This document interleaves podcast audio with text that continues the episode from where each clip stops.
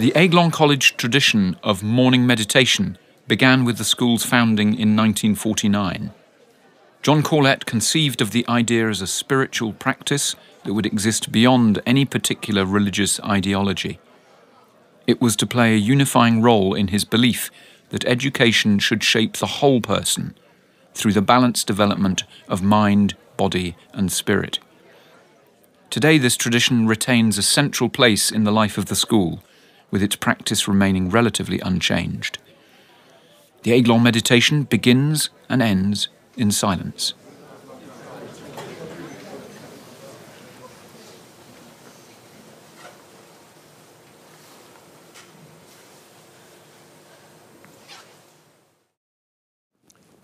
Good morning, everybody. Um, I'd like to tell you the tale this morning of the first ascent of Europe's highest mountain. Uh, I hope you know its name. I wonder if you know uh, in what year that feat was achieved. Now, the last time I spoke to you, I introduced you to these weird creatures. Uh, they're dragons, mountain dragons, of course. Uh, of the sort that were believed well into the 18th century to uh, inhabit mountains and guard them from us. There was one apparently that lived on the Grand Muveran, just behind us, and, and watch out if you go to the Lac des Chavonnes, just beyond the Petit Chamossaire chairlift, because there was a smaller version there as well. But um, Mont Blanc, our highest mountain, 4,810 meters, um, and um, it's clear that it might well have been climbed rather earlier had it not been for this dragon nonsense. It's an interesting story, I think, not just because any first ascent requires courage and determination, um, but there's a sort of sting in the tail with this one. Um, I think there's a cautionary tale um, involving the way that media is manipulated. You'll see what I mean as, as I go on, because this is also the tale of two statues. Let me introduce you to the cast. Try and hold four names uh, in mind. Uh, there are two Swiss involved. Um, the first one is the person I'm going to call the sponsor of this project. Uh, this is um, the aristocratic and rich uh, de Saussure.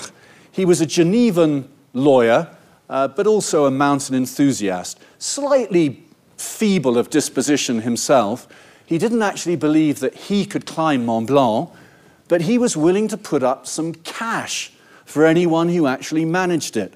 So in 1760, uh, he let it be known in the Chamonix Valley that anybody who made it to the top would actually win a cash prize. The other Swiss involved is the one I've dubbed the media man.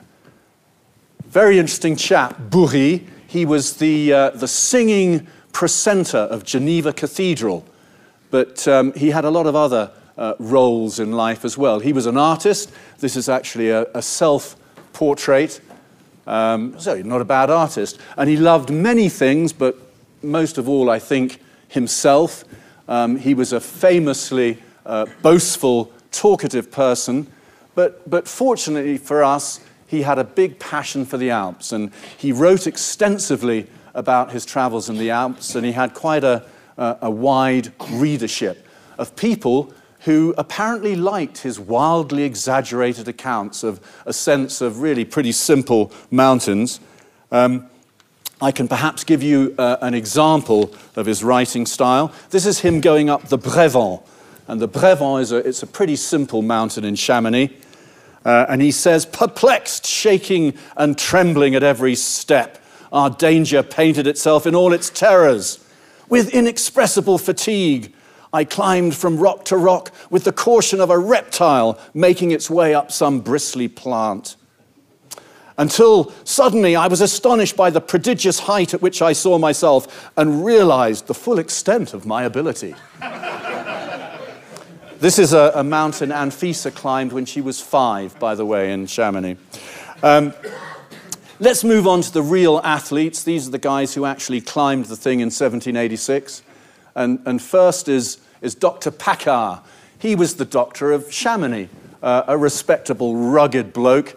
Um, he did a lot of plant collecting, so he was, uh, he was good at scrambling over rough terrain. And somebody from a slightly different social class is uh, Jacques Balmat.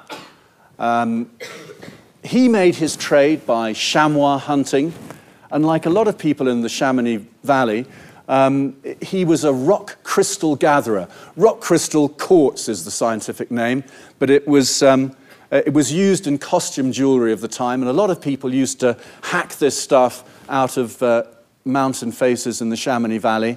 But of course, he doesn't have a lot of money, and this cash prize offered by de Saussure is uh, extremely attractive for someone like Balmat. In the summer of 1786, Balmat started getting pretty serious about uh, getting to the top of Mont Blanc. He started reconnoitering routes, um, and in June of 86, um, he made his most adventurous reconnoiter yet. He told his wife he was going off crystal gathering and instead went up to the Grands Mulets, just here, and he's probably the first person to do an overnight bivouac at this altitude. He slept the night on a rock and he didn't die. So, encouraged by this, um, and to prove it wasn't a fluke, he did it again a second time. Um, on his way down, uh, Balmat saw to his horror three friends, other guides from the Chamonix Valley, on their way up. Uh, he was immediately suspicious um, and, and, very anxious that somebody might get to the top before him.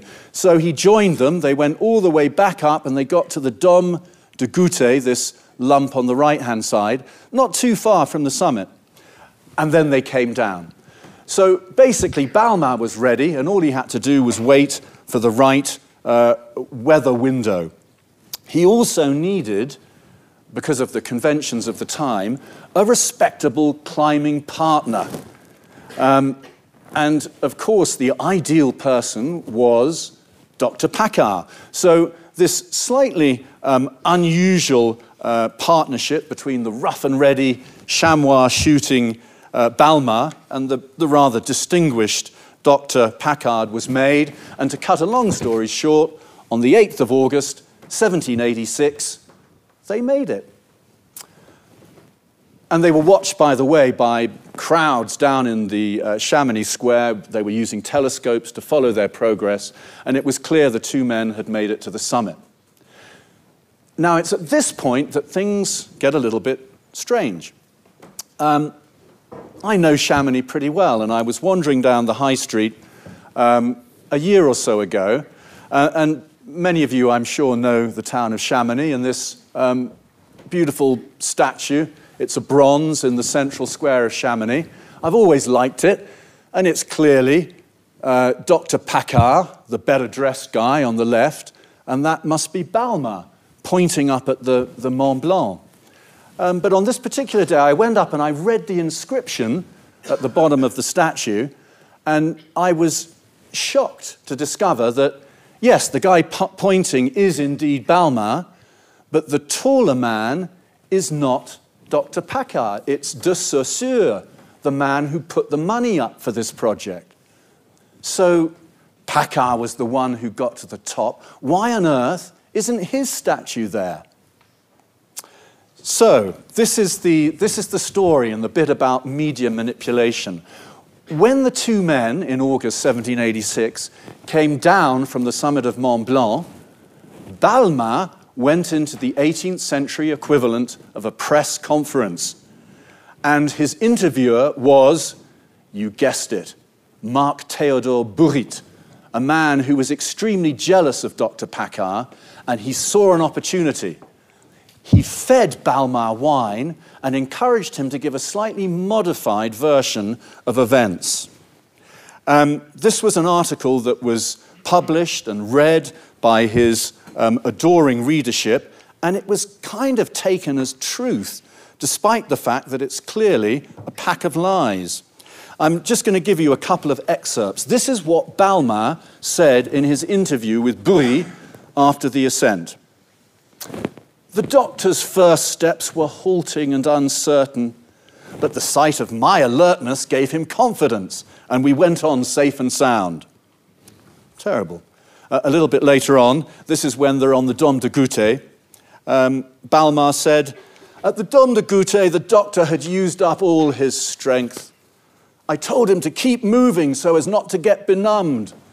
I went on alone, saying that I'd come back very soon to find him. He answered, Yes, yes. And telling him again to be sure not to stand still, I went off. I'd hardly gone 30 paces when, on turning round, I saw him actually sitting down on the snow. From that time on, the route presented no great difficulty. And just finally, the last uh, awful bit of this uh, transcript from the interview uh, this is when he's on the summit. This is what Balmat said. I had come alone with no help but my own will and my own strength. Everything around me belonged to me. I was the monarch of Mont Blanc. When Dr. P read this article, he was naturally very upset. So much so that he marched over to Balmat's house and he punched him on the nose. Town scandal. Um, and uh, for some curious reason, it, it was Balmat's version of events that was believed. I think one thing that helped was that Balmat applied for the prize money. Dr. Paccard didn't need, need the money and he didn't bother. So a lot of the publicity was going Balmat's way. Um, the King of Sardinia, who rather confusingly, is the, he is the ruler of the kingdom of Savoy, where Mont Blanc is at this point of, of history. But the king of Sardinia decides to give Balmat a ward. He's, he's allowed to call himself now Balmat du Mont Blanc. Anyway, it's a media juggernaut, and there's not much that can be done, and poor Dr. Paccard is gently airbrushed out of history it's okay. I can end on a more positive note because in the last hundred years, uh, Alpine scholars have researched the papers of Saussure and Paccard, uh, and eventually it was discovered that uh, a, fairly, um, a fairly grotesque manipulation of the true events had occurred in 1786. And so, in 1986, that's two centuries after the first uh, summit, um, another statue was erected in the Chamonix uh, central square. It doesn't have quite the prominence of the first one, but it is indeed of Dr. Paccard, a man who had just as much right as Balmat to call himself the monarch of Mont Blanc.